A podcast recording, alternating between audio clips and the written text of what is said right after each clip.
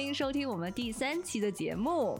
大家好，我是十杯也不会倒，但是吃火锅可以吃很多的火锅爱好者 Ruby 同学。哎，大家好，我是一杯倒的炸鸡专家娜塔莉同学。哎，这期我们厉害了。对啊，我们这期又从身边的人下手了。上一次请了新娘子，这次把新郎给搞来了。所以呢，坐在我们对面的这位，就是目前我们已知是一位中国来自中国上海的朋友一成同学。哎，大家好，谢谢主持人。谢谢主持人这么老的说法，你换一个，换一个。这个一成同学啊，是是一位奇人啊。一成同学呢，呃，早年间 在在俄罗斯的勘察加半岛有一段非常神奇的经历，这也是由于工作外派。然后呢，在早年间他又去到了这个沙特阿拉伯。有着更传奇的经历，所以呢，呃，因为沙特和俄罗斯都是 Ruby 和我梦想中的目的地，然而从来没有去过，所以呢，我们想借此机会，就是邀请一成同学前来分享一下他在那边的一些履历，然后呢，哎，给我们科普一下。对，呃，主要是之前我们简单的跟一跟一成聊了一下天儿哈，就是每次问他一个问题，都发现他的经历是如此之让人啊不可思议，然后就感觉他是一个宝藏男孩，可以挖掘一下，所以于是决定请他来做这期的节。节目好啦，那现在宝藏男孩已经被我们拉进了录音室，那我们就来哎聊一聊宝藏男孩的经历吧。嗯，要不然一成同学你先介绍一下自己。大家好，我是一成，然后呃就是之前呢我在一家呃石石油呃油田服务公司做过大概五年这样的工作，然后期间大概两年是属于外派工作经呃经历呃，所以说呢就有这个比较传奇的在。这个中东还有俄罗斯的那些生活还有工作的一些比较奇葩的经经历。那一成同学，你是在？美国念的书对吧？然后呢，这是你的第一份工作吗？对，这是我 第一份工作。当时就是说是毕业之后，然后找工作就是找到这家公司。完了，他之前有个项目叫 Tech and Field，就是说想让一些 new hire 先去油田先去看一下 operation side 是怎么工作的，就是 how things work 这样那样。两年再让你在外面有 field operation 的 exposure 之后，然后再让你回到。呃，either manufacturing center 还有 technology center 的话，那这样的话就有有有一些 common sense 啊，这样就是有点像你当医生的话，你现在所有科室轮一遍岗，然后你再确定你自己的科室，就确保你对这个前端后端所有的这个方面都了解一下，对吧？呃，那一成，你大学学的什么专业？我学的是机械工程啊。那机械工程为什么去了一个炼油公司？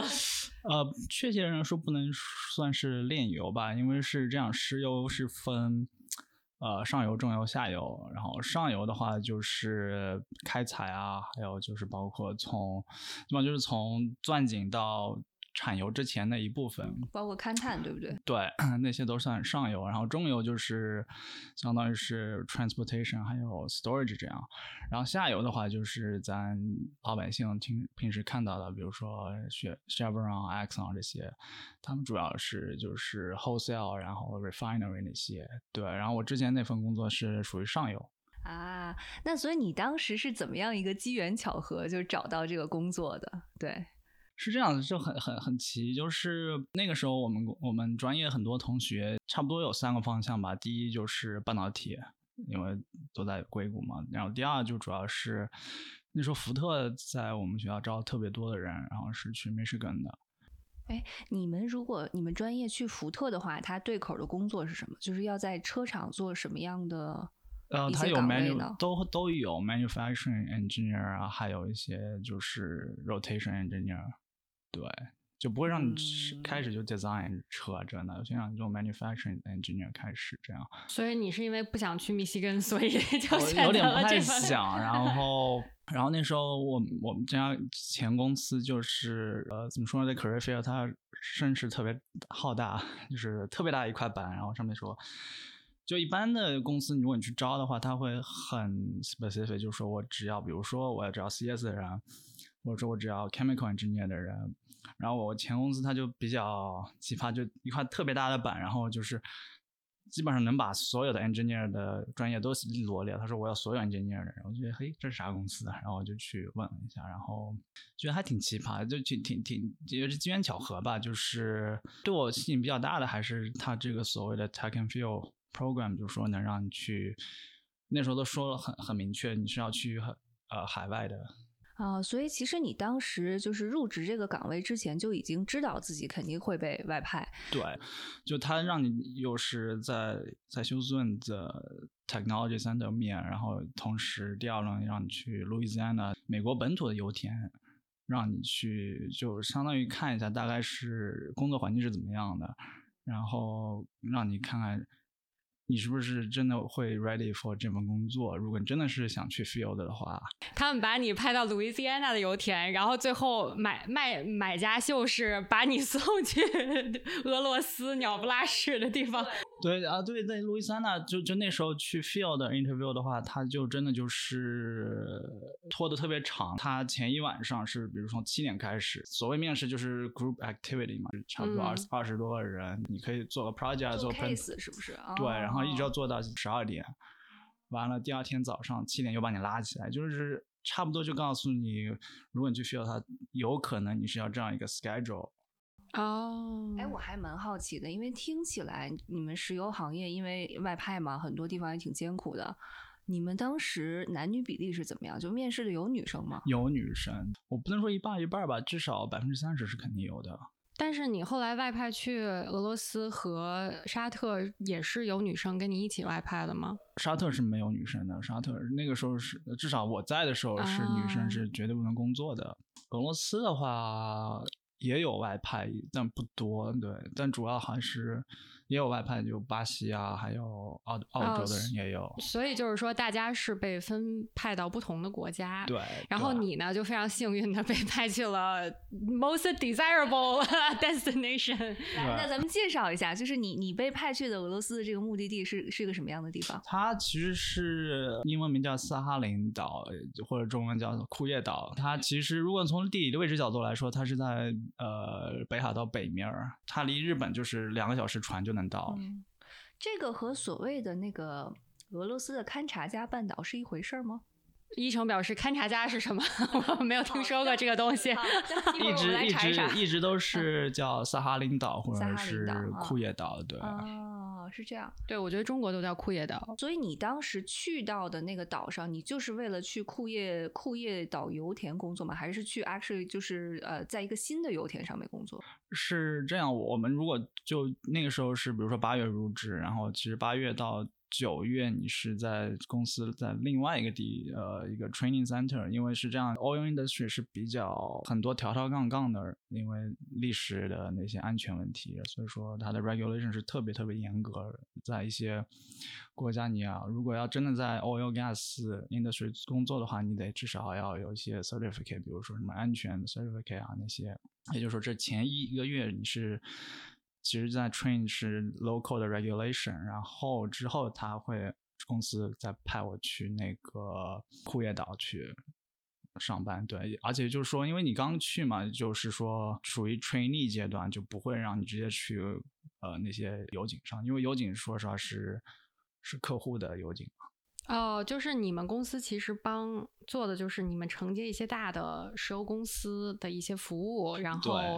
嗯，你们服务的对象，呃，他们会开采油井，然后你们是向他们提供一些非常专业的指导性的东西，是吧？就我们公司前公司是它就是生产呃油田各种设备，然后也包括一些 service。那就是说，如果安装这些 equipment 的时候，你需要就是本公司的人去一个 supervise，然后就直接就去帮你安装这些。所以说，你其实去的时候，这个油田上其实可能还没有井呢。对吗？因为你是前期的要安装一些设备，也就是它属于非常初期的阶段，是不是？我的那个之前那个方式叫晚景，晚景就是已经开采差不多完了，基本上要 ready for production 的时候，我们就是人会去。但我前公司就是从开采一直到晚景都有，只不过我晚景是在最后一个部门，最后一个步骤。对。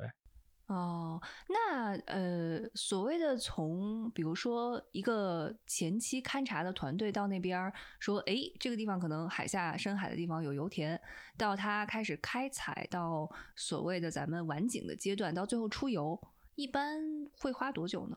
挺久的，嗯至少五六年。从开采的话，就勘就勘察，因为是这样。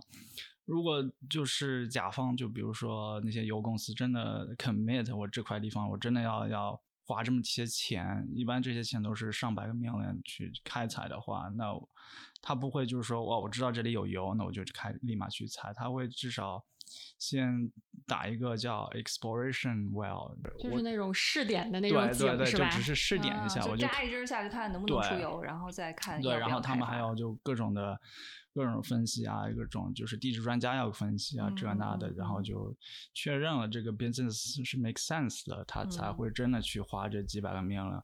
其实就是确定这个油得足够多，值得他在这儿花这么多钱，对吧？对，基本上至少在俄罗斯的话，至少得五年。从真的哦，我确定这里有油了，或者有有天嗯然气了，再开始真的我打算这里挖洞然后下去这样。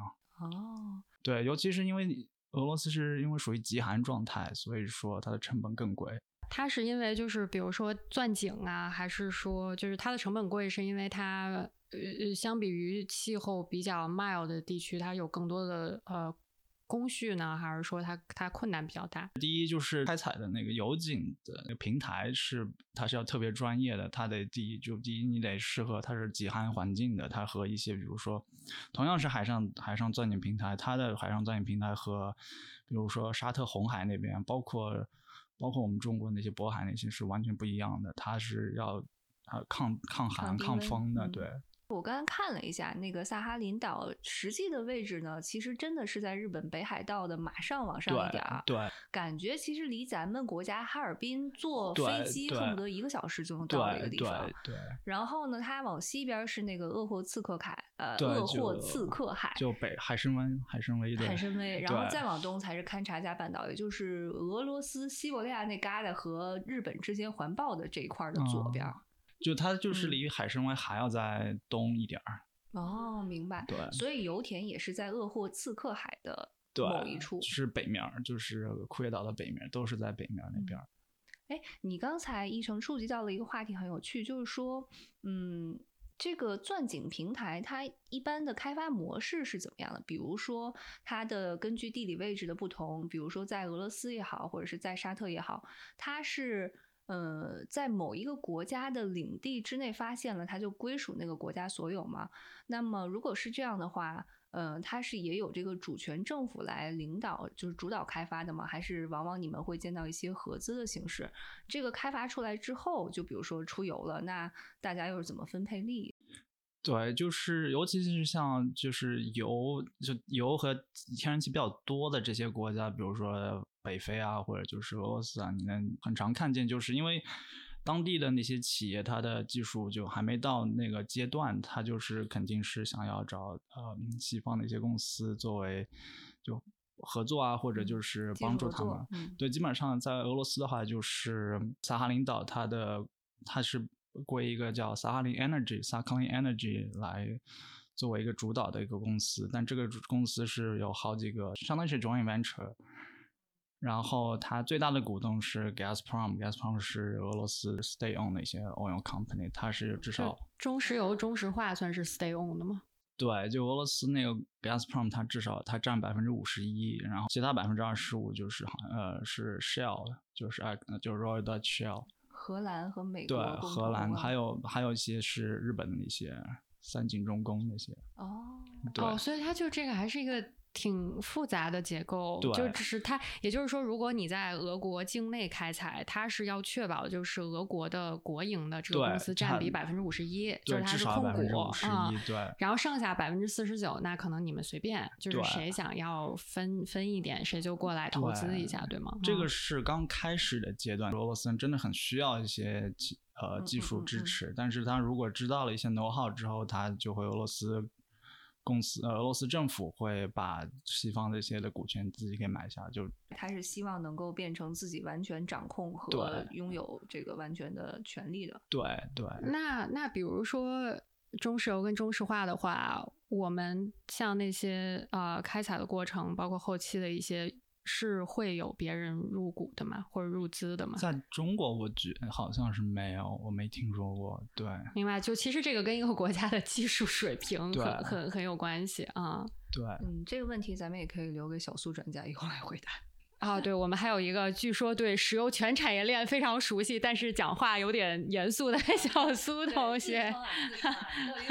可以试一试。对，啊，然后哎，那你们呃经过了一定时期的培训，然后呃拿到资质之后，上到油井上开始操作了之后，嗯你们平常穿什么？是不是要防护服，对不对？然后到那边到底要干嘛呢？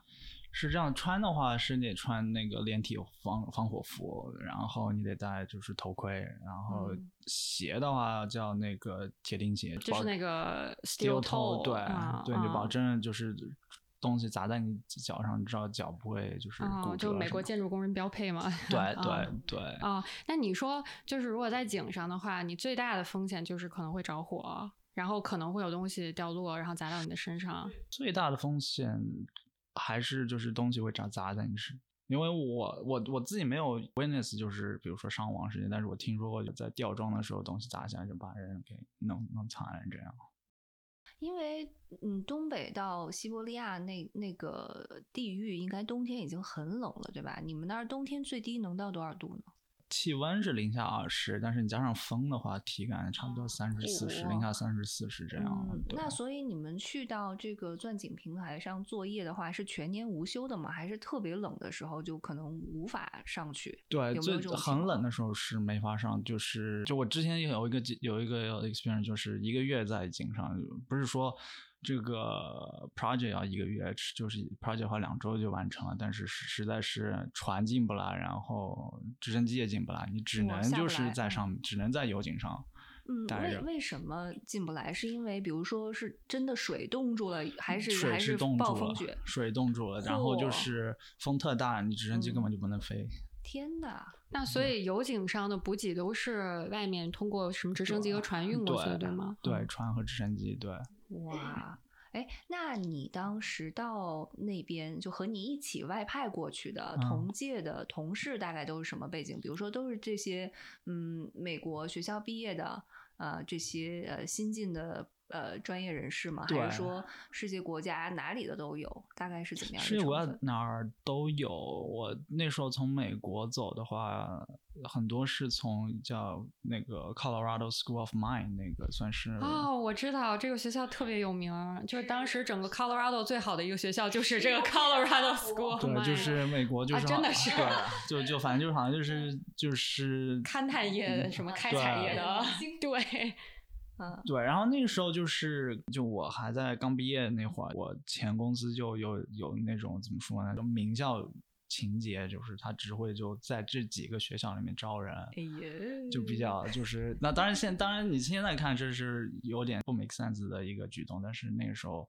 我公司是有这样一个所谓的一个名校情缘，他就只招那些几个同呃学校，然后在其他国家也是对。嗯他其实也可能也不是名校情节，他就是从这个几个学校招过的人，他满意，他就觉得我不想再出去 explore 更多的这种选择，反正我就从这儿招，我就知道这个质量有保证吧。我觉得中国有很多公司是有这种惯例的啊、而且我觉得微观到个人身上，很可能就是校友网，因为刚好就是你们之前那个师哥，现在到了 hiring manager level，那当然招校友了，开玩笑。对，有可能对。嗯，那你们到那边感觉上确实挺辛苦的，是因为一直都要在井上，对吗？那你们每年大概能放几天假？什么时候能回家？是这样，是公司是给你一年四十八天的休假。我知道有些是去北非一些，就是真的是比较 hostile 的地方，嗯公司给他的机制就是做半年休半年，但是我给你哦一年的工资。那比如说这个半年或者你一年，除了这四十八天以外，你有休什么双休日啊，什么法定节假日吗？还是说就没有，全在井上？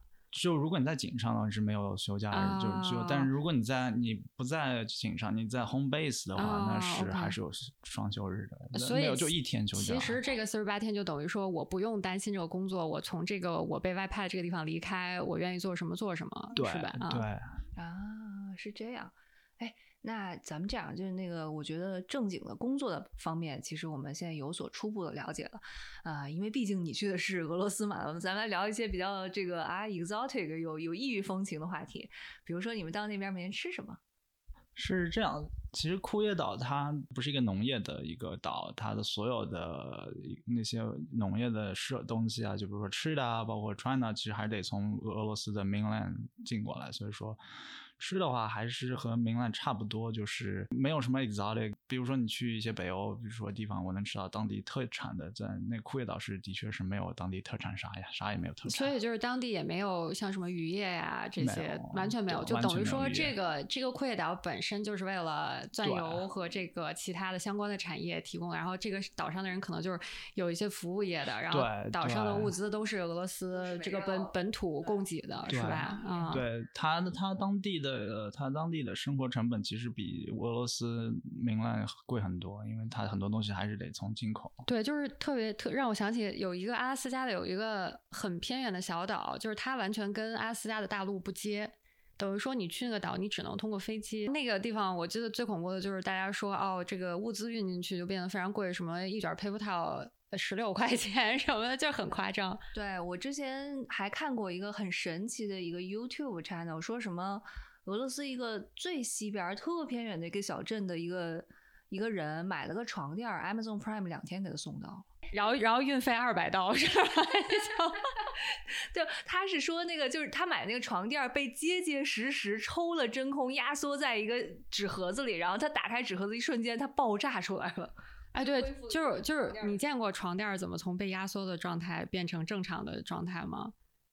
好像是 Casper 那些，就对，就是真的，他能把它压缩到极致。就是我，我记得我当时买床垫，他给我送来的时候，我看这盒子，我跟那个那个 deliver 的那个人说，我说这不是我的。他说为啥？我说我买了个床垫。他说这就是你的床垫。我说不可能，他不可能这么点儿，然后回家就被打脸。对，所以我就因为这个这个对对对 Prime Service 就是印象深刻。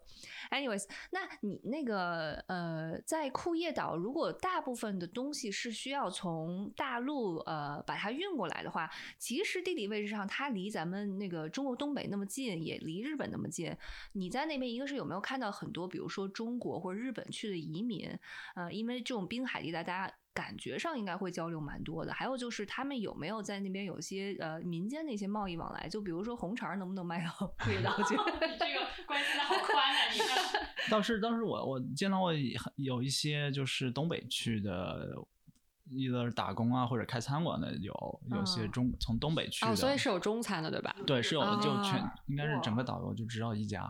我也只知道有一家，对，可能就就就这么一家中中餐馆，嗯，然后是哈尔滨人开的，对，就因为他离他东北的确是真的太近了，是是。然后日本的话倒没有什么日本人，就除了就是外派的日本人以外，当时韩国人特别多，因为主要是那个岛之前是日本人占领的时候，他带了很多韩国人去当奴役，感觉特别像澳大利亚，就是说我把你。Aboriginal people 都赶跑了以后，我就放了一堆 犯人过去，就开荒嘛，那不就是嗯。对，就是感觉先让一堆不是特别重要的人过去受点苦，把这个地方建好了，然后再再他们过去享个福。嗯，韩国人民，对不起，我们不是我们不是那个意思哈，但是就但他们真的是就是这些人的后代，对，就是他们的还在那个岛上，对，只他们只会说呃俄语，但是他们的他们的 last name 都是 Kim 那些，而且就是说，就那个岛的飞机场特别小，只就只有一个是国际航班是去首尔的。哦，对他只有去首尔的国际航班，基本上其他都是去莫斯科的。那那我还有一个问题，就是西伯利亚人民普遍的长相，你觉得他们是嗯，就是我们印象中俄国人的那种嗯白皮金发蓝眼，还是其实是因为我看的一些 YouTube 视频上，他们其实长得很像亚洲人，我觉得。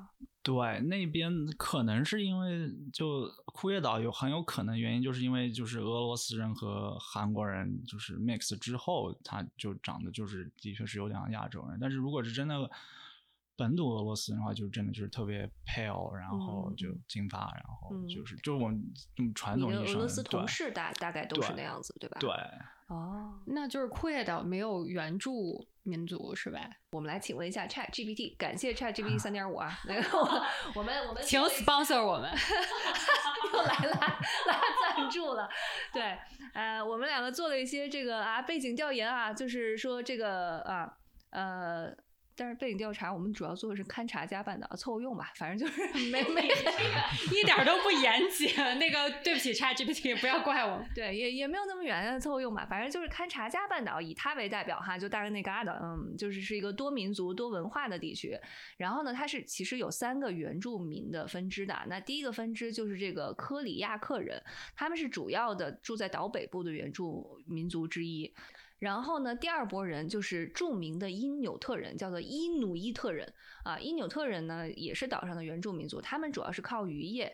呃，这个民族其实在美国阿拉斯加地区有非常广泛的聚居地。然后呢，在呃博物馆里面，大家也经常可以看到他们用兽皮、用啊呃海象牙或者各种就是动物骨骼雕刻出来的一些工艺品和刀之类的。啊，那第三个就是奇科托人。奇科托人是住在岛南部的一个原住民族，那他们主要是以游牧狩猎为主，也就是说在，呃古早时期的西伯利亚还是有那边的就是原住民。因纽特人就是长得特别像亚洲人的那那只，对吧？我记得当时我去阿拉斯加去博物馆，然后看他们做的那些。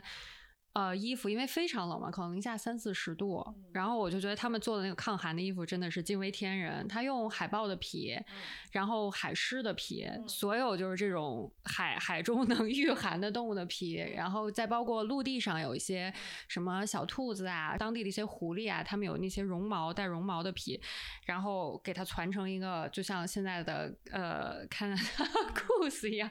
然后我当时就觉得哇，真的是你经过了这么多年跟这个严寒抗衡，然后你总结出来一套做衣服让你保暖的经验啊，就看起来非常非常的 impressive 啊。是的，而且他们对于食物的，就是保存和制作也是有非常神奇的一些做法的。我记得我在博物馆看到过这样一种做法，我真的是惊为天人，就是他们会把捕来的鱼塞进海豹的肚肚里。对然后再把海豹埋进冻土里，然后呢，等他们想吃，觉得发酵差不多的时候，就把这只海豹挖出来，然后和它就把它和鱼一起吃掉。你知道这就是就是因纽特版本的猪肚包鸡啊，就你没有想到猪肚包鸡这个东西吗？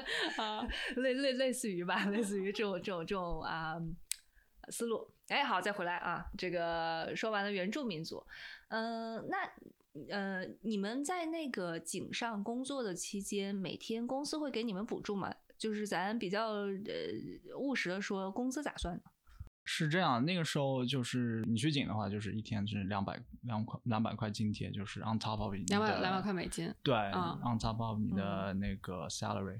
哦，但是也是吃住全包的情况下，就是纯津贴是两百块美金。对，其实你去油井的话，吃住是算算算客户的。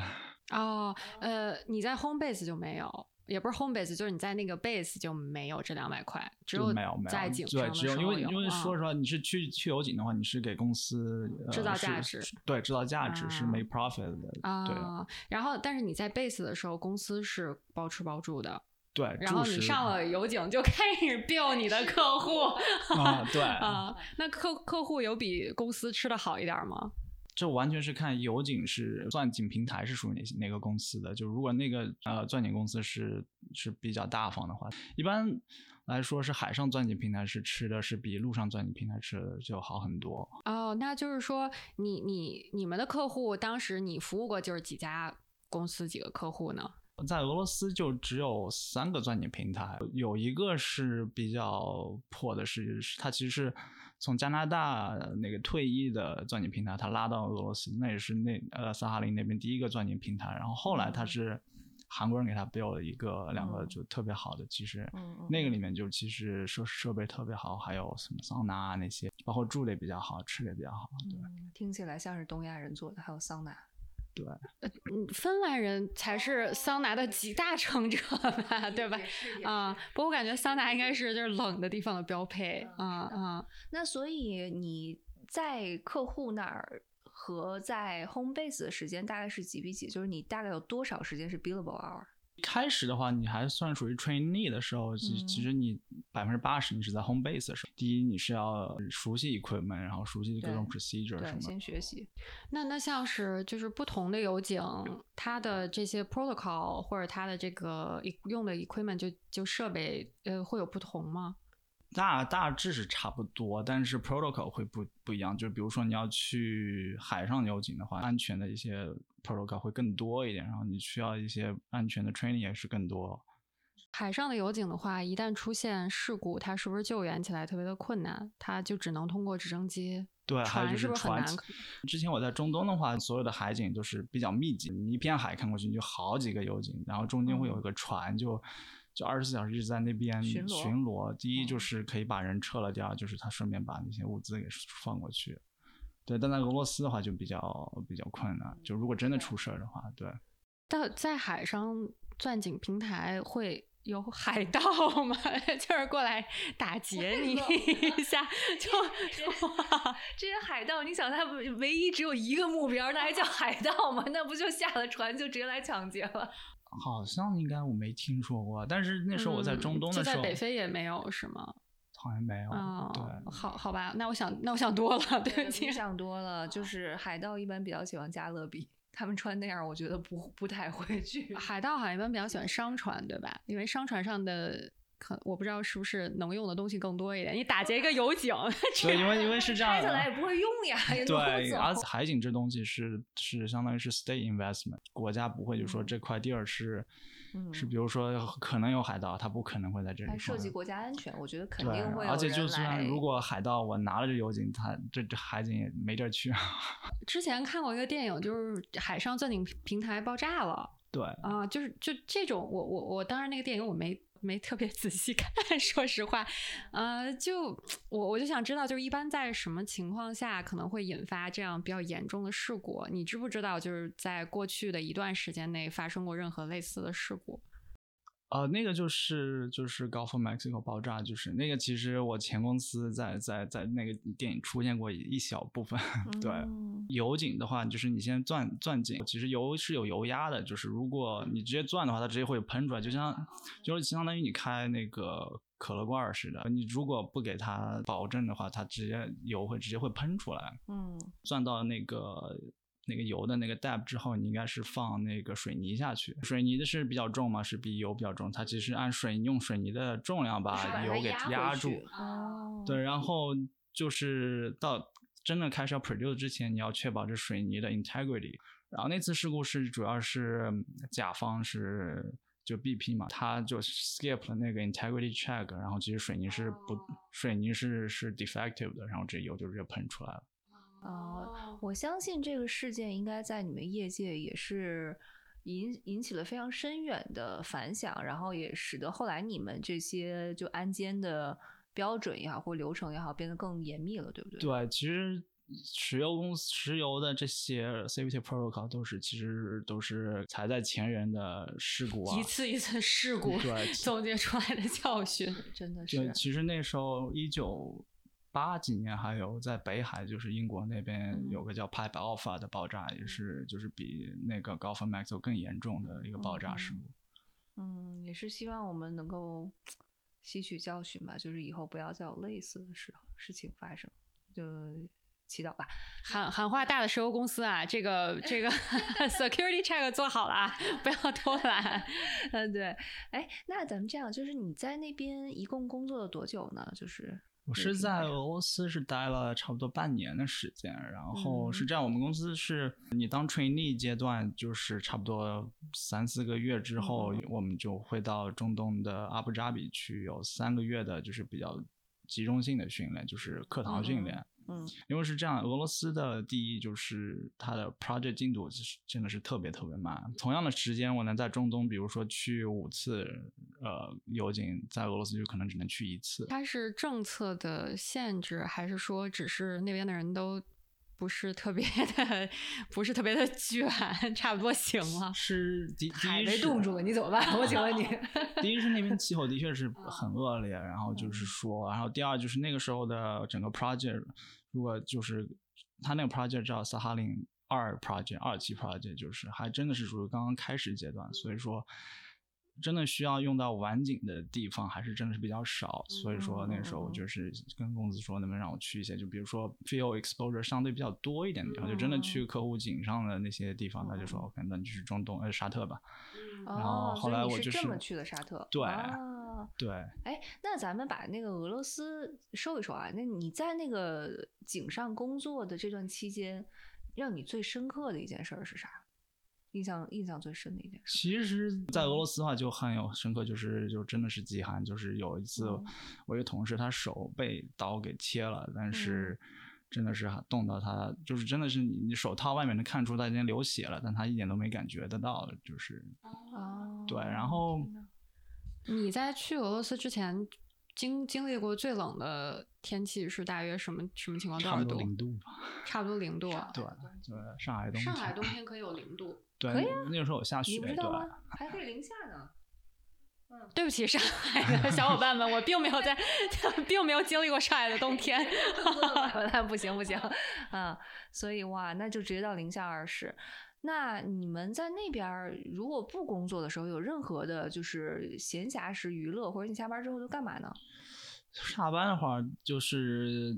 当地有一个有个有个比较有名的 bar，就是基本上油油公司的人都会去，在萨哈林岛岛，我还记得叫啥名儿，叫 Moose Head。Moose 哦，Moose Head 那块有 moose 吗？没有，我没见到过，因为就是因为是 大家住的地方是在岛的南面儿，就第一是比较比较暖和一点，然后第二就是就那那块地儿就一点森林都没有了，然后去北面的话就真的都是大片森林。所以基本上大家如果不在油井上，就都在木菜了。对，因为那地儿的确就真的就是能玩的地儿就真的比较少。其实，不过 Ruby 说这点确实是，就是因为西伯利亚应该野生动物非常多，对不对？你你有亲眼目击过或者亲密接触过哪一类吗？我就是这样，就我们从。城就 home base 去那个去油井是这样去的，我们是第一从南面岛的南面先坐火车，overnight 火车先去北面一个客户的 camp，就是让让这些油油井的人要去油井的人先先在这边 camp 先待着，嗯，然后去火车的路上就是有时候会看到一些好像是野生动物那些，嗯，但我不确不确保这是木子啊还是啥或者是鹿啊什么的，对。然后他去 camp 之后，就是你就等直升机，就是说等到天气允许了，或者就说有有航班了，你就去直升机。哦，哎，我们错过了一个很有趣的点，所以其实你每次去平台上大概是坐直升机上去的。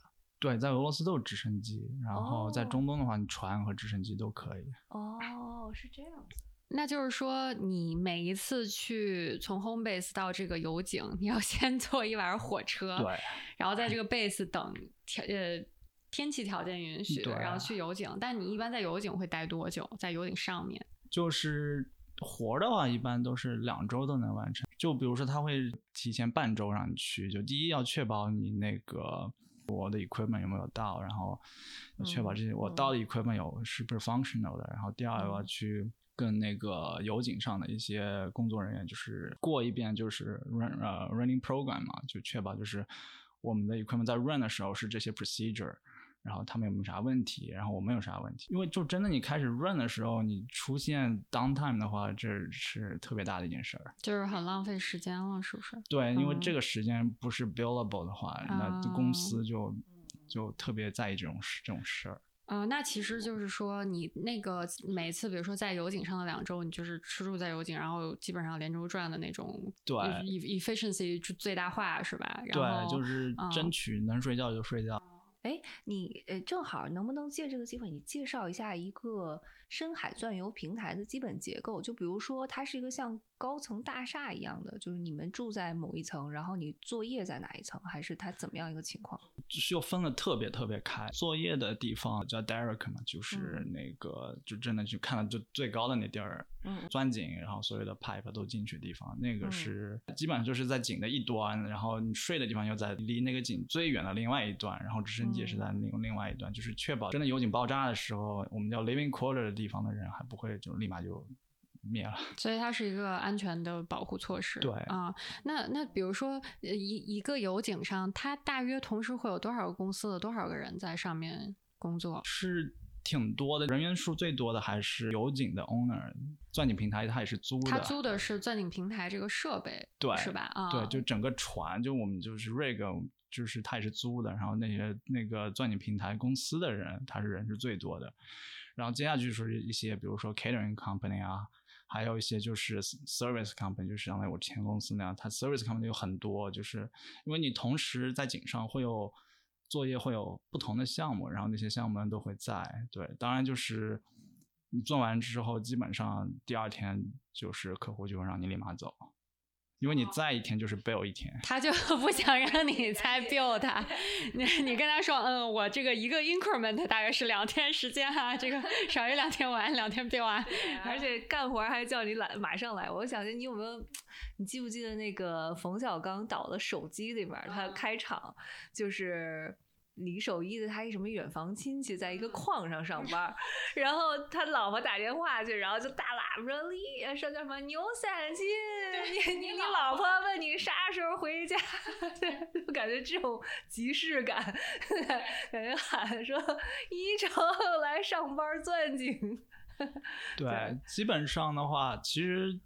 挺难算的。如果你去油井的话，基本上你很难算啥时候能下井，因为你很难说，就是你在真的作业的时候会有啥事。基本上基本都会出事儿，就是有有你 running plan 不在不在 running plan 里面的事儿都是。所以说我们那时候就上之前要做好很多就 contingency plan，就是说如果出了这事儿咋办？如果出那事儿咋办？那你们公司当时除了你以外，你有 supervisor 跟你一起在井上吗？对，是是这样。如果你 train 你在 training 阶段，你去的必须要有 supervisor。对，而且就是 training 和 supervisor 的最大区别就是你戴的帽子不一样。就是 train，哎，这真的跟建筑工地一毛一样。对，建筑工地很神奇。一般甲方就是开发商或者建筑师会戴白帽子。对对对。然后呢，呃，总包或者分包他一般会戴黄色帽子。但是总包跟分包的小头头，就比如说我是这个 foreman，或者说我是这个叫什么 superintendent，我的颜色又不一样。他就是因为他他就是这么一群人放在那儿，你必须要很快的区分找到你想找的那个人。对我们那时候 trainee 就到现在的也是所有的 oil and gas 就是 trainee 都是戴绿帽，然后 所以医生以后就说，我是一个戴绿帽子 戴了六个月的人，是吗？但是你后来帽子换过颜色了？对对啊，对啊，就终于终于摘掉了。我我跟你说，他们是故意的，他们就是说先给你一个特别 shame 的绿帽子，然后你想马上从 trainee 就是被被升职，不然的话你要一直戴着绿帽子，好惨。但是你们在警呃油井上面的时候是可以和外界联络的吧？就比如说有没有网，然后你想跟家里打个电话，这事儿有困难吗？呃，是这样，就是也是要看，其实要看甲方，就是说，就有些甲方是，就是很很大方，就说网络随便用，因为他那边网络也是卫星卫星网络，所以说怎么说也是有限资源啊。然后没有说戴绿帽子不能打电话，是吧？这这倒没有，这倒没有，职级歧视这是。对，有有些是这样，就有些有些有些油井是直接去你就随便用，就你看看看视频都无所谓。然后有些井是比较就是怎么说小气的，那你就自己得带好 WiFi、Hotspot 这些这种东西。所以其实就是看这个你们的甲方其实就是这个 Energy 公司对吗？就是比如说什么 BP 啊、什么中石油啊、中石化这种都算甲方对吧？所以就是看这些公司哪个稍微好一点，哪个比较 cheap。对，也要看这个钻井平台公司，对，因为设备都是他们的。哦。对，你有什么奇葩的俄罗斯同事吗？呃，就是就俄罗斯的话，他那边是这样，除了俄罗斯本地的人，还有一些很多说俄语的人，就吧，嗯，阿塞拜疆啊、哈萨克斯坦人啊的，然后中亚人，对对对，他们也是。中亚人也特别多，然后就特别奇葩。一开始去的时候，就是一一整个开会都在说俄语，然后我就属于比较尴尬阶段，我就是我就完全就不知道在到底在说啥，也不知道自己要干啥，就那时候比较尴尬，对。所以你们去之前就不会有这个明确一下我工作的语言是什么，或者说如果他真的知道工作语言是俄语，他会让你先学习一下吗？没有，就真真的公司公司 official language 都是英语，但但你也知道，就很多，比如说一一群俄罗斯人在，哦那当然就是是是一个外国人在，那很有可能就所有人都说俄语。让我想起了我们这边某行行业，有的时候一个组都是中国人的时候，大家开会不说英文这件事儿。对，嗯，对。后来你等于是到了沙特之后，做的工作的性质和这个嗯是一样的吗？还是有所改变呢？啊，性质是一样的，但是嗯就是说可能一些细节是不太一样，因为第一嗯是。俄罗斯是这样，它的它的因为是极寒状态，它的设备是比较不太一样，嗯嗯和中东呢是不太一样，但是嗯从本质来来说还是一样，就是去客户的油井给他装设备，然后给嗯他就是全程 supervisor 这样。嗯你去沙特是海上的景吗？还是海上和陆？地都有了。其实哦，其实沙特是这样，沙特就是去了我才知道这地儿真的是为了油，它什么都能啊，它就是有一片海，它其实这片海下面就油特别多。但它 instead of 就是各种海上钻井平台在那边儿，它把它把那片海给填了，他把海填成陆地，然后开然后陆地的钻井对对，那块地就变成陆地钻井，因为陆地陆地的 turnover 特别快。就比如说一块井钻完之后，从收工到撤就两天就走了，两天就行哦，我。好像有点懂了，就只要它离岸不要太远，你就相当于填点地，你就可以用车把东西拉进去。对，对它是因为运输所以呃 turnover 快，还是说它整个是属于它开采的这个呃整个的流程也也是比较简单？流程流程还是一样，但是嗯就是说它运输就特别快。就海景的话，你至少得一周，因为你还得有各种哦 tugboat 啊，你得把哦，就是那个有海上钻井平台是这样，它是其实是个船，它只是没有动力的船，它嗯它要撤走还是要有那个 tugboat 给它给嗯给拖走。嗯那陆地上那些那个钻井平台，其实你三就是五六辆大卡车就能就能拉走了，对。我们刚才还想问你，就是沙特或者中东国度在那儿钻油的话，甲方有没有更豪气一点？你有完美的回答了这个问题，连海都可以填。因为那边嗯就真的是独大公司，就 Aramco 是就、嗯就世界上 sponsor 了 Mercedes Benz 的车啊，对对，就是嗯世界上最最就嗯是最最有财富的公司嘛，就是嗯比苹果还有还有钱。那那那你们到那边还有餐补吗？还是直接吃黄金？就是这样，就和它俄罗斯不同的区别就是说，是因为在我去那一年，就包括零几年，还是有恐怖袭击恐恐怖袭击的。因为我在的地方叫达曼，在沙特东面儿，嗯。是沙特的石油重镇，嗯。也好像也是我所知道唯一的一个镇，就是只是产产油，那地儿真的只是为了产油而已而生的一个地儿。然后就说，呃，零几年的时候，它有恐怖袭击事件发生，所以说那个之后，所有的石油公司的人，啊外派的人，包括嗯 contract，他都是。在都让你们聚就住在一个他们叫 villa，就相当于一个 camp 里面，就是整个一个嗯大的一个、一个 camp 里面就包括吃的、住的、睡的，你要嗯你要啥都有啥，但你就嗯不能离开这个 camp，、然后进还是给你专对业安保，就相当于把对进 camp。是沙特军政府呃就就嗯军人真的是在在把关，就你真的看到有有有枪在那边，然后进嗯嗯嗯就进去之前车你就前盖后盖都给打开，然后拿拿镜子照一下，嗯，对。哇，真的那个认呃认真的想问，就是你在中东吃啥？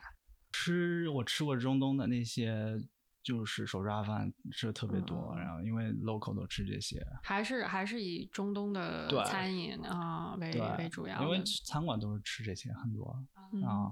那所以其实这个 base 里面理论上就是可以满足你日常生活所有的需求，但也不能说，哎，我今天想去吃个中餐，然后那个什么街对面有个中餐馆，就很少有这种。那有没有可能有其他的不知道啊？比如中国公司或者其他日本、韩国公司在那边刚好，那你也能蹭个饭呢？对，那个时候在沙特的话，就我们一些中国同事就特别想去中石油的，中石油餐厅打卡，对 中，因为中石油和中石化在那边，它也算是它不算甲方，它也算是 contract，它只是租平台，就是钻井平台给、给 Aramco。嗯，就是说，与其它它和在中国的中石化、中石油不一样，它是不是产油方了？它只是做一个哦 service contract 在出现，然后在那边的话，你去他们的油井，你就能吃到中餐这样。我我我我其实不太知道 Aramco 的 ownership 是怎么一个构成啊？是整个都是沙特皇室的，哦，就意思就是说沙特独资的。对，它是沙特皇哦室，它属于沙特皇室的一个公司。那也就是说，其实，在沙特所有的这种啊钻油的行为，它的它的等于说它就没有任何外面的参股，它不像说在呃你刚才说在俄罗斯，可能你还有一些其他的像什么 Shell 啊，他们还能占百分之多少的股份，但是沙特 Aramco 就是完全百分之百。对，啊但其实当 Aramco 刚开始的时候，它属于 Chevron 的，只不过到后来又被啊就比如说沙特政府给哦，直接，直接买掉是吗？对，沙特皇室就独资了。哦，哇，怪不得，感觉很有钱。这个公司的 headquarter 就是你刚才说那个 Daron 的那个地儿，然后呢它的所有的呃运营的 activity 都是被沙特政府就是叫啥石石油与矿产部门直接就是呃监管的。对，说的、啊说直白就是沙特皇室。啊，是的，然后它的这个董事会里面基本上也都是沙特的，就是高官和皇室成员。对，对嗯然后你在那边你就能发现，就是很多周围产业真的就是为了这个 Aramco 建的，就包括大学啊。啊大学对他们那边有个叫 King Fahd University，啊、对就它只就像那个 School of Mines 嘛，就非常 specialized 对啊。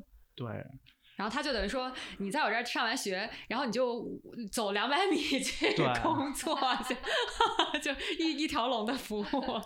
对，然后这整个城市很多的那些就是员工住住宅的地方，嗯也是嗯 Aramco 组建的那些，就能看到就特别。有点儿是不是有点像富士康在昆山和在郑州的那种 campus，就是可能几十万人，然后他就真的生生建出一个小城来。对嗯他那边还有 international school 啊，因为他要保证外派人生活，你还是要保证，就包括你家人的生活。嗯因为外派不是说一辈子的，对吧？对对那我外派结束之后，我要确保小孩儿回去，我我还能然后回美国不会说英文，这个就就得还得接上当地的，就嗯回到我本地的一些教育教育系统，我还能够无缝连接，这样。所以听起来好像在沙特这边的基建这个基础的设施，好像是比在库页岛好一点，对，是吧好？太多，而且就还有个分 fact，就是俄罗斯是像中国和美国一样，开车的话就是司机是在左边，然后是靠是靠右边的，对吧？右行右行的国家啊，对吧？然后你在俄罗斯能看到，就是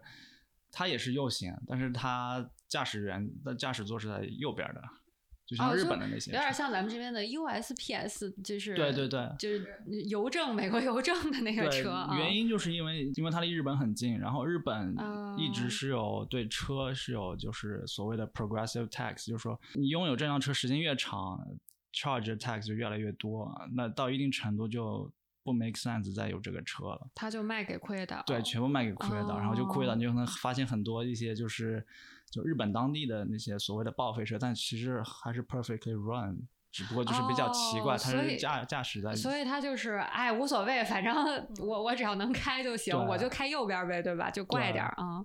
对对对，古巴其实好多那种一九六零年代，恨不得在之前那种老爷车，就是因为他们不是被美国经济封锁嘛，就是也买不到更新的车，所以确实你就会觉得当地人民真是家家每个人都会修车，因为这是一个就必备的生存技能。我估计是不是在库页岛可能也是类似的情况。对，因为就是物资比较贫乏，相对比较贫乏的一些国、嗯一些一些地方，对。对，刚才说到那个 Ramco，你看它有一个呃，就是地方挺逗的，它有一个词叫做 Saudization，啥意思？就是这个公司为啥要给自己就是建那种就是石油学校啊或乱七八糟东西？他说就是。好像沙特有一个法案，就是说，首先这个公司的成立就是为了沙特这个国家，嗯，尽可能的就就通过石油行业现在国际呃政治啊经济舞台上站稳脚跟，然后为了沙特民族日后的发展，就是等于呃谋图一些福利吧。然后呢，他这个法案的意思就是说，你看这个公司如果是能够雇到同样。呃，资质的沙特人的时候是绝对不会雇佣外国人的，所以他真的是就是对本国的人民非常友好。对，而且嗯就是哪怕你是外资的公司，你你要在当地 operation，你必须要保证你要雇本，对你必须要保证你一定 percentage 是本地人。嗯，因为我我知道，就这种传统呃中东的这些国家，很多他知道他自己是依靠石油生的嘛，然后他可能石油未来有一天，要不他就会开开采尽了，要不就是大家全都转型成清洁能源了。特别是近几年，他越来越发觉到，就是这个石油可能给能给他带来的未来利益越来越少了。我感觉就是这些国家会有一个投资，就像就像比如说中国有这种就是国家级的投资公司，我就在外面投一些项目呀，做一些呃可能是新兴的一些产业，使得我们这个国家在以后产业转型了以后也能有呃比较好的前景。我感觉就是最近很多中东的国家都在做做这，他们就染指了很多什么。西方的什么时尚业呀，什么娱乐业呀，我就感觉你就稍微一查就发现这里面有中东的钱，那儿也有中东的钱，就到处都是中东的钱。对，其实阿联酋就就是因为他想要 divers diversify 它的 economy，所以说最近才会发现它的旅游业啊这些，对，不然的话阿联酋真的只是只有它产珍珠，然后还有产石油，它唯一的能。就如果不发展有着那个旅游业，它真的只有这两个地方能够谋财，对。就比如说最近很有时效性那个 Credit Suisse，就是呃瑞叫中文叫什么瑞信银行，嗯，瑞信银行，嗯，卖给 UBS 这个事儿里面，就是它其实现在第一大股东就是沙特的国家银行，占股百分之十，然后呢，其他海湾国家相关的股东加起来大概有百分之二十。哦，嗯，所以他们在国际金融和其他的领域确实都有一些参股的行为。之前就是伊朗发疯的那会儿，不是发了个 Twitter 说这个就是沙特的国家银行会帮助他把 Tesla 私有化吗？是不是他？我我是不是他？他之前发过一次疯，然后 Tesla 股价暴涨，然后被 SEC 各种狂狂踩。然后他当时我记得他 Twitter 就是说我有一个 investor 可以把这个 Tesla 私有化，然后大家就一直问他是谁是谁，他就非常间接的透露就是沙特的国投国家投资银行什么的。然后 结果最后也没成嘛。我觉得这肯定不可能成。啊，牵扯到很多政策问题啊，这个那个的。但是其实你看，这个哪怕是呃 Aramco 的话，它其实也还蛮努力的投资一些，就是它自己产业上下游的一些东西，还包括一些就横向的不同的嗯资源吧。就比如说，他会投一些韩国和波兰的炼油厂，其实是它下游的企业。嗯，然后他也会就是花蛮多的精力去投那个液化天然气。嗯，对。所以你觉得你是几几年在沙特？一三到一四，一三到一四年，然后今年是二三年，差不多十年了，快。你觉得你现在？当然我不知道你后来有没有回去过，但是你知道现在那个 One 有沙特这站吗？你觉得就是沙特有变化吗？这过去的十年？我当然没有，就后来没有去，但是我觉得从就最近，就比如说包括 Fogo One 看，我觉得的确是变化特别大。第一，第一我。就是我在的时候，女人第一是不能开车的，现在女人甚至可以开车了，这是特别特别，我觉得，就我就觉得这就是东亚的，特别是中国女性可能无法想象，就是女人不能开车这，你直到二零一几年才解决啊。然后我觉得它可能现在更像。像发展旅游业这样，就当然我之前在的 Dahara 等等这种地方，就是我只有石油，所以也没有特别多的旅游业。但是我在那会儿，就是当地唯一能够旅游的，就是 entertainment，就是你你不在娱乐的地方，就是去 mall，但是你 mall 里面不能看电影。哦，去哦，就是就纯买东西，纯撒钱，纯就就人你能看到，就比如说你去一些，就比如说。在这边的 mall 去一个去一个，比如说卖女女女人的衣服，你看到一些 model 或者就是照片在外面。那在在中东，在沙特的话，你就能发现它也有这个同样的照片，只不过女人的脸是打码了。就打打码，对对对，纯粹真的是打码。他他不是他不是说我呃戴头巾或者之类，但是他不不给你看他的身份，就是你认不出这是女女，就包括女的 model，就是她的脸也是打码。就是说女性 model 她其实是不能让她的脸被别人看见，所以她只能提供她就是身体穿这个衣服的一个照片，她不能露脸。对，不能露脸。然后我们当时候当时特别雷，就是沙特是这样，他给你工作签也是三十天工作签。所谓三十天工作签，就是就是你三十天之内你必须给我出境，然后再入境。就是说难听点，就类似于在美国，就是我开到美墨边境，我那个 U turn 回来就 OK 了，你就 OK 了。就是你每每三十天要刷一下。对，每三十天刷，你不刷的话就是。当然你可以待在里面，你只要不出去就行。但你如果你三十天不刷的话，你准备在出境的时候，你有可能进局子。对，所以那那地儿还是嗯比较封闭。在我在的时候，嗯而且整个城整个地儿没有电影院，整整个那一片区，就所有的油井上的不是工人们，城市都没有电影院，城市沙特是不让看不让聚众看电影。现在也没有吗？天哪，我对沙特了解太少了啊！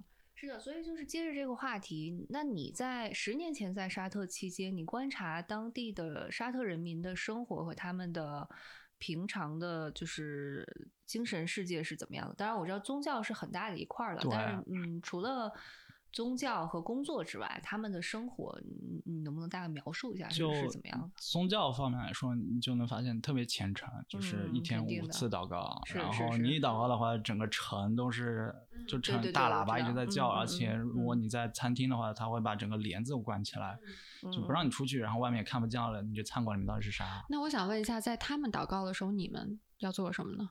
我们啥也不等做着是吧？就对对，很有就就比如说你在在油井的时候，你就会发现就突然没人了。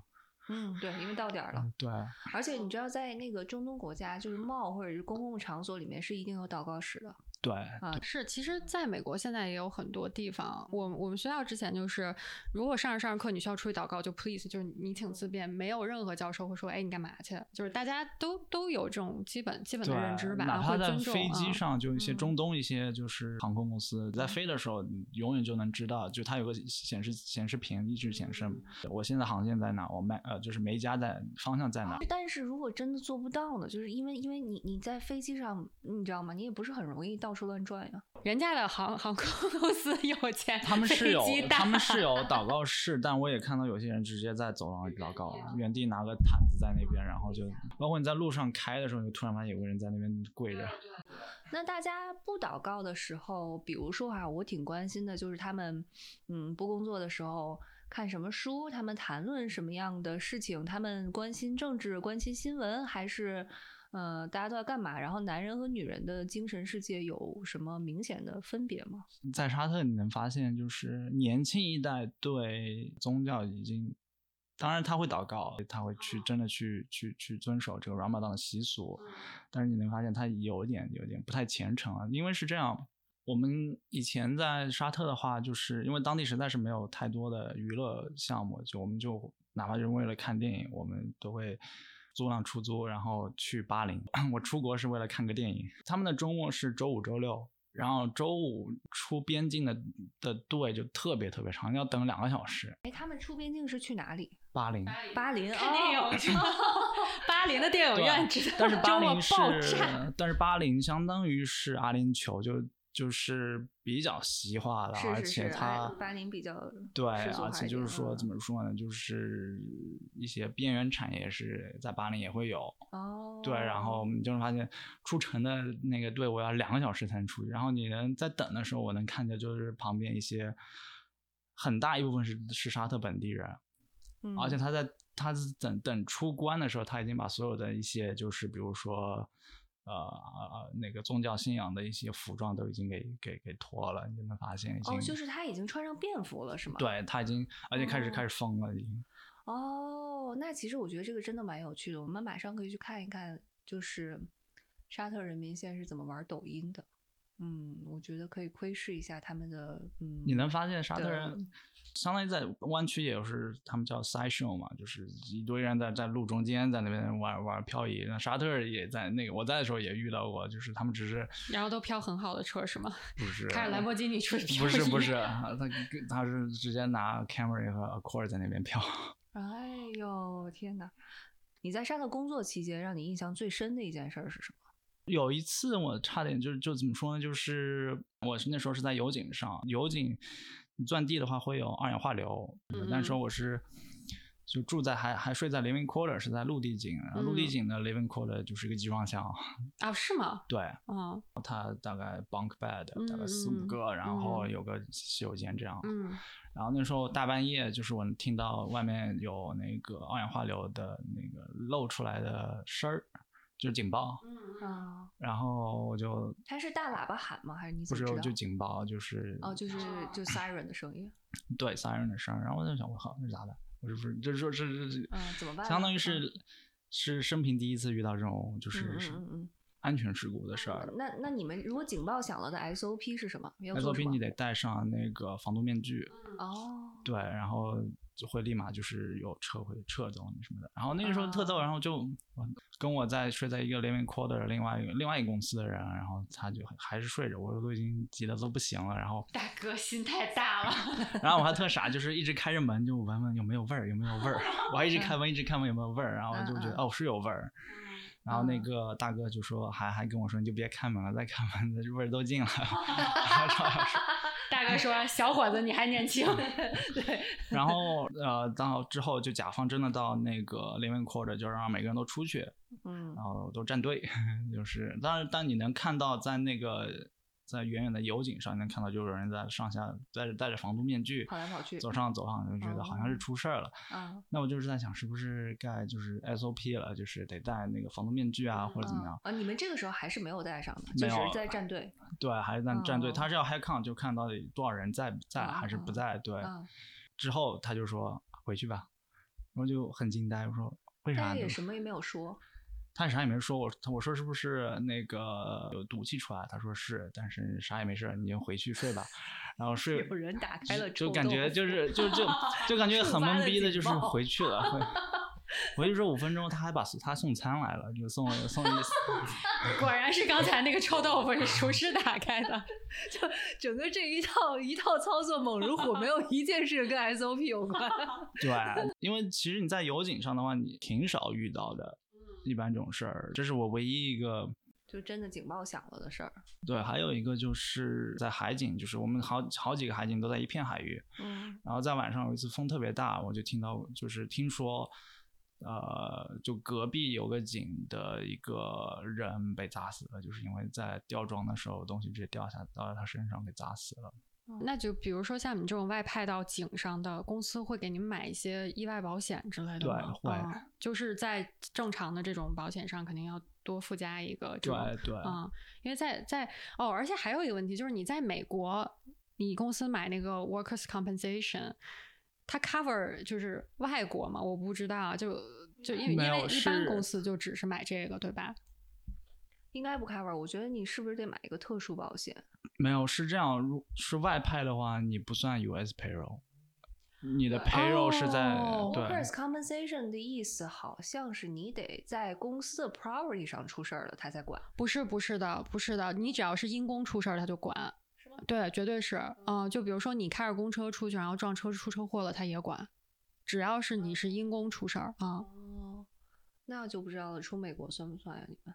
我们我们不算 US payroll，所以说也哦都都都不算都不配 US 的 tax 不是，那你不在 US payroll，你在哪国 payroll 上？你在我沙特的 payroll 上因为我们我们公前公司的所有的外派 payroll，它都算迪拜的，迪拜那边的 payroll。就是说，理论上你要有在，呃，就是这个国家，你还要办个工作签证是吧？不然你怎么 get 对 paid，对不对？对对对，办工作签证。哦，然后你你你在你在迪拜，工作签证。没有，就去，比如说你去沙特，你得要沙特工作签证；你去俄罗斯，嗯你必须要俄罗嗯斯工作签证。但是钱打给你，就是 paycheck 上面上面写是从迪拜那边来那的，那雇佣法是要按迪拜的雇佣法走吗？这么说？是按照公司的工，就可能就是你在哪哪里工作，你得 follow 哦的 local 的那些 regulation 这那的，那肯定。哦，我知道了，其实就是你们 international 的公司，但是对它 somehow 也许比如说它银行账户走走迪拜这样。对对，但是他但是他只还是不在 US payroll，就是他他还是在，那你就是说要在沙特交税吗？是这样，税是这样。我们公司是就所有外派的人统一交百分之十七的税，它其实相当于一个 tax pool。但是交给交给交公司，交给公司就你的然后公司呃来管 deduct 的时候，他就给你直接扣扣对，就17%所有的人都扣百分之十七啊，但是就当然公司这么多 international location，有些地方就中东是不要税的，哦就等于说他他这样的话，大家都就是都公平，然后他就拿这百分之十七收上来的钱，这儿配点儿，那儿那儿配点儿，，就比方说你在哦北海啊、挪威啊这种地方税又特别高，哦对。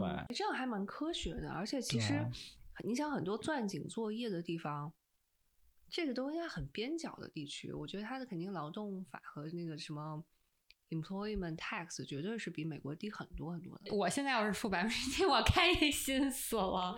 那那就是说，你那那个工资是不用付美国的税的，当时啊。对哎，但是现在是不是要付了呀？因为不是全球征税吗，我记得现在美国已经是你只要是在世界任何的角落 赚的钱，对，就是对他的那个，只要他的公司架构里面把这些人不要雇在美国公司下面，不就完了吗？不不，我的意思是说他是美国公民，美国公民全球征税，就是你在世界角各个角落挣的钱都要交美国的税。我那个时候是这样，公司会就是，如果你的 home base 是在美国的话，他就会每年到税季会就是雇佣，比如说德勤的人，先帮你就是只是报一下税呀、但是实际上我是没一分钱都没有付，就是有没有补税，也没有退税。哦，因为我知道之前有从国内一些公司派过来美国的小伙伴，他们就是公司给你这个钱，就是一个你不用考虑税的状态，就是需要扣多少税，公司直接先帮你付了，就你拿到就是这个是一个 package，就是你净拿到的钱，因为不然的话，这种跨国的税就不是很公平嘛，啊，对，嗯，而且就算其实全球征税的话，很多国家地区不是有 tax treaty 嘛？意思就是说，嗯，如果你在那个公司，呃，你在那个国家已经交过税了，只要那个国家税点没有比美国的低，那你是不会再补任何的那个差额的。那你就是说在欧洲不用补，但是几乎在其他的地方就 都得补。所以可能 employer 为什么要给他扣百分之十几，就提前替他算好了，因为如果他不交的话，他可能自己是算不过来这笔账。还有就比较逗，我记得还有一次就是在沙特的油井上，就是因为油井其实就是说实话就是大概差不多不到十 inch 的一个洞嘛。然后有时候就是甲方的人会在甲方的，就是我们叫 company man，其实就是甲方的 representative 在那边会是在就监工这样。然后监工就有时候在最后快完成的时候，就是有时候会把头就是往洞里先看一下里面是什么情况，就比如说有没有液体出来啊，这样。就 有一次，一块水泥击中了他的脑 袋。他他故事向很可怕的的方向发展去了。对，其实那那时候就是在石油行业，就是有个忌讳，就是你千万不能把东西掉在洞里去，就是那个那个 hole 里面。那为什么会会有化学反应爆炸是吗？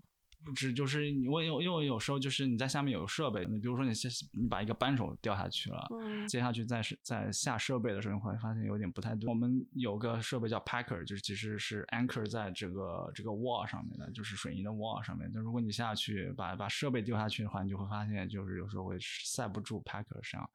然后我们那个时候 company man 在头往下蹭的时候，他的 iPhone 不小心掉下去了。然后呢？然后立刻被开除。不是，因为他 company man，company man 说出来是油井油田油井的老大嘛，然后他就油井老大的立刻辞职。不是，他就立马就看着我们，然后我们就直接说 we didn't see anything，天哪！对，我们就说 we didn't see anything。那你是不是那天绿帽子又摘掉了？直接升职了。对，因为那那时候也是差不多，就是我的我我的我的 project 差不多完成了，我也差不多第二天走人，我其实说实话我也不是那么 care 了。你就应该立刻狗腿的把自己的 iPhone 递给他，嗯就说来你用这个。是的，哇塞！哎，但是话说回来，我觉得这还是挺安全隐患的。你仔细想想，会不会细思极恐？其实是这样，因为在那边其实我养成了很大的呃习惯，就是你 always check your work。以前我一个一个 mentor 跟我说，比如说你哪怕前呃是呃提前，比如说五六天去油井，但你是活也没干，你也别闲着，你 always check your check your number 这那的，因为真的。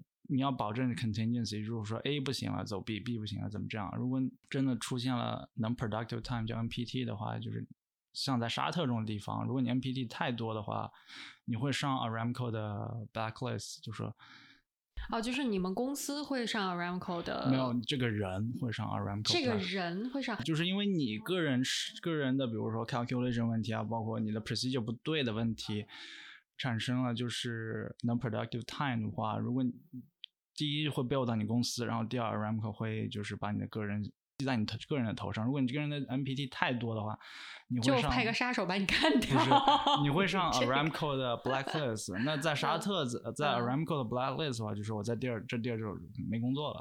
哦，对，就不管你是哪个公司的，就算是你们公司，如果是你导致了，你你都可能跟 Aramco 不是直接雇佣关系，那也是会上他们的对，对，就 Aramco 就直接跟就会说跟我们，因为他不会说我不想让这是 service company，因为 service company 换一个 service 太就代价太大不会这么。说，只是这个同事可能就消失了。他就说我不想让这个人来了。嗯，那你在的时候有消失的同事吗？有真的啊？对，然后哦就是有个四十多岁的埃及的同事，然后他就是 NPT 特别严重，然后就在井上，那四十岁的大老爷们儿了，被 Aramco 的 company man 骂都骂哭了，你知道吗？啊，那你看这样不懂阿拉伯语还是有一些好处的，反正没有，你也不我直接知道说啥。他他会说英语，Aramco 人都会说英语。人家说骂你还是要让你听懂的 好吗？哦，这会儿开始说英语了，改口了，真行。对，嗯反正你想四十岁的大老爷们儿都被骂哭了，我觉得就不是，我觉得好像听起来石油行业是一个挺。就上下级制度很鲜明，然后没有什么情面，不是属于像有一些新兴的产业一样，他会愿意理解什么工人，他就是一个金钱至上，就是你让我赚到钱你就行，你要是让我损失了钱，我就会把你往死里骂，是这么样一个。他是这样，就是所有就所有的 NPT，它必须要有个 root cause analysis，就必须要知道这到底是为啥，到底是怎么回事儿，到底怎么嗯然后回事儿就是一定会把这个 NPT 落实到是其中某一个人的责任，对吧？对，就如果是某个人的话，gross negligence 这种的话，那、啊，就是那种玩忽职守玩忽职守是吧？啊对对对对那这样的话，那算在头个人头上，但一般的话都是算在 company 上，就是哦 service company，但是是这样，所有 service company 其实 equipment 都大同小异，对吧？但是基本上实际上有大概四个 service company，就是说你也不能就说我这个 service company reputation 太差这样。我其实还有一个问题特别想问，就是你你们整个在外派的期间有没有什么比较比较罗曼蒂克的事情发生？就比如说公司内部啊，或者公司外派目的地的人员啊，有什么？嗯你的意思是说，就是突然间你在你在游艇上看见一个穿着防护服的女生，你就对她动心了，是这意思吗那？咋不可能呢？但是但是，就是沙特游艇上有女生吗？沙特油井没有，绝对不可能。在俄罗斯有，俄罗斯是很多怎么说，就是比如说 manager level 的人，因为他们要在当地待很久，就不是一次去差不多是三四年这样。当中间可以，他们可以回自己的 home country 什么，但是呃，我所知道的很多就。百分之八十的 manager level 的人，就当地有他的，我们叫他们的 Russian wife 这样。这个不鼓励啊，完全不鼓励啊！同学们，请不要效仿啊。所以就是说，你跟沙特的同事聊天的话，是可以聊到他们的妻子、女儿或者他们家里的女性成员吗？还是说连问都不能问？我是我是 avoid 这些这些 topic，对。就你就是以防以防万一嘛，就是对他们也不会会直接说跟你聊天的时候就说，哎，我我老婆怎么样，我孩子，怎么样？他们只不会我至少跟我跟他们聊天之前从来没有说过那他们都聊天聊啥呀？瞎聊各种，比如说看什么电视啊，他们他们就其实很嗯西化，就看的东西嗯都是西方的东西。你看打开嗯电视也是在放美国的电视剧啊，美国的体育节目这样。啊但是就是从来不会聊家里的女性成员从来不会。啊、也不会说呀，小伙子你长得真好，我把我妹妹介绍给你，从来没有这种是吧？从来没有，从来没有。对，哦，哇，原来是这样。我我我一直对沙特不是特别了解，但是他们最近几年，我觉得如果一个国家想要开开展或者发展旅游业的话，你必须要把国家的形象先建立起来，因为没有人。或者说绝大部分的人，不管他来自于世界的哪个地方，他都不愿意去一个极度封闭、极度就是这种社会阶层，然后非常不平等，然后男女性别非常不平等的这么一个地方去旅游，对吗？啊、嗯，我觉得这是一个蛮任重道远的话题，可能咱这期很难把它 说清楚，但确实我觉得，嗯，非常不能同意。嗯，就感觉最近好像他们特别努力，至少让自己的形象看起来稍微好一点儿。虽然我不知道实际呃沙特的女性有没有得到实惠，但是我感觉他们可能是意识到了自己国家这样的做法，在大部分其他国家的人的眼中还是非常有问题的啊。对，包括我在那边的时候，其实大致有时候你会感觉特别压抑。就很简单一个举例子，就是有一年我圣诞节在那边去超市 看到当地的一些呃，就英语英语报纸头条就说 Celebrate Christmas 是 forbidden 的。不能庆祝任何其他宗教的节日。那如果我要是庆祝中国新年呢？你只要不要在，你只要不在公众 celebrate 就可以。你只你能在家，比如说几个好呃亲朋好友来啊，这是是没问题。但是你不能在，比如说在 mall 里面，我开一个，比如说一个舞龙舞狮，这是绝对不可能的事儿。就所以只能庆祝伊斯兰教的各种节日。嗯，好吧，我觉得这个确实是一个比较深的问题，这个确实也。从一成的第一手的经验，我们能了解到，至少在十年前的沙特，它是一个相对封闭、相对于我们可能我们的成长环境长大的人是很难理解的这样的一种社会形态啊。就希望他们还是往更现代、更平等、更友善的这种方向发展吧。当然，这个我觉得也不是咱们三个在这儿说了算的，只是说这是我第一次从一个就亲历过的人的角度来了解，呃，之前的一些只能在。新闻上啊，什么看到媒体上啊看到的传闻，对，也是特别感谢一成同学今天来做客我们的节目，然后给我们介绍了他其实，在。俄罗斯和在沙特外派期间一些亲身经历，和他作为一个呃石油业的一个 呃工作人员，就是呃所带回来的见闻。那那我最后一个问题啊，如果说今天有一个小朋友他从你们学校毕业了，然后他说，哎，我好像就对这个工作还有一些兴趣，你会建议他去吗？如果要是建议的话，你会给他什么就是意见呢？我觉得话，我我我不会就是轻易就说我很建议你去，但当然我会就把所有的 pros and cons 说一下，然后就是说，的确，就第一，这是一个人生人生的履历，就是说，的确这些地方是很少人会有去，对吧？然后就我觉得成长了挺多，就这这这两年，第一你是自己出去了，然后就是完全是自己生活了，然后我觉得对人人生成长的话是很有帮助。con 就是当然第一就是生活就。肯定和你在 home country 是完全是两回事儿，社交生活比较少，然后也接触不到自己熟悉的人嘛，对吧？对，而且语言也会不同，然后你的作息时间也会完全不一样。然后如果你能接受这样的话，那我觉得我很推荐。但如果你不能接受这些的话，那我觉得对，就 it's not for everyone，我只能说对。哎，那如果能够就是再从头来一次，就是再重新去外派一次的话。你会做当时就和当时不同的一些选择或一些事情吗？还是没有什么觉得需要改变的？可能会更 proactive 一点吧。就是当哪怕是 trainee 的 role 的话，我会更 proactive 一点。对，嗯，其实 proactive 是所有人做所有职业都应该都应该做的一件事情。不过确实是你可能。嗯，经过了一些事情，才发现哦，这个原来是非常必要的，可能体体会更更深刻一点。是啊，因为你刚去的话，第一语言不通，第二就是觉得自个儿是 trainee，然后啥也不懂，对，所以说可能会有点胆怯，但是其实更 proactive 的机会更多。对我们昨天正好自己瞎聊天的时候也聊到这个话题，所以我们还真的挺嗯感同身受的，就是我们。就是东亚教育背景下长大的，别管是男生还是女生，我们事情都要感觉第一自己第一得会，然后第二要十拿九稳的时候，咱们才会呃会主动请缨要求做。哪怕有的时候我都完全可以的时候，可能就作为女生，我觉得我在学校里或者工作上，尤其就早期很多事情我是不敢冒尖儿的，就哪怕被 Coco 点到了，我都会觉得有点不好意思。嗯，对，所以我真的觉得现在。嗯，回首就是自己职业初期啊的一些选择和做的一些事情，真的，我觉得，嗯，如果再多一点勇气，或者说再主动为自己争取一些机会就好了。确实，我觉得这是一个，嗯，咱们大家可能都需要共勉和思考的问题。嗯。好吧，那感觉今天了解了这个世界的另一端非常奇特的一些 啊，这个呃自然呐、人文的一些环境所产生的，跟我们现在生活非常不一样的一些生活方式。然后呢，了解了这个石油工业的一些啊具体的内容，以前几乎是。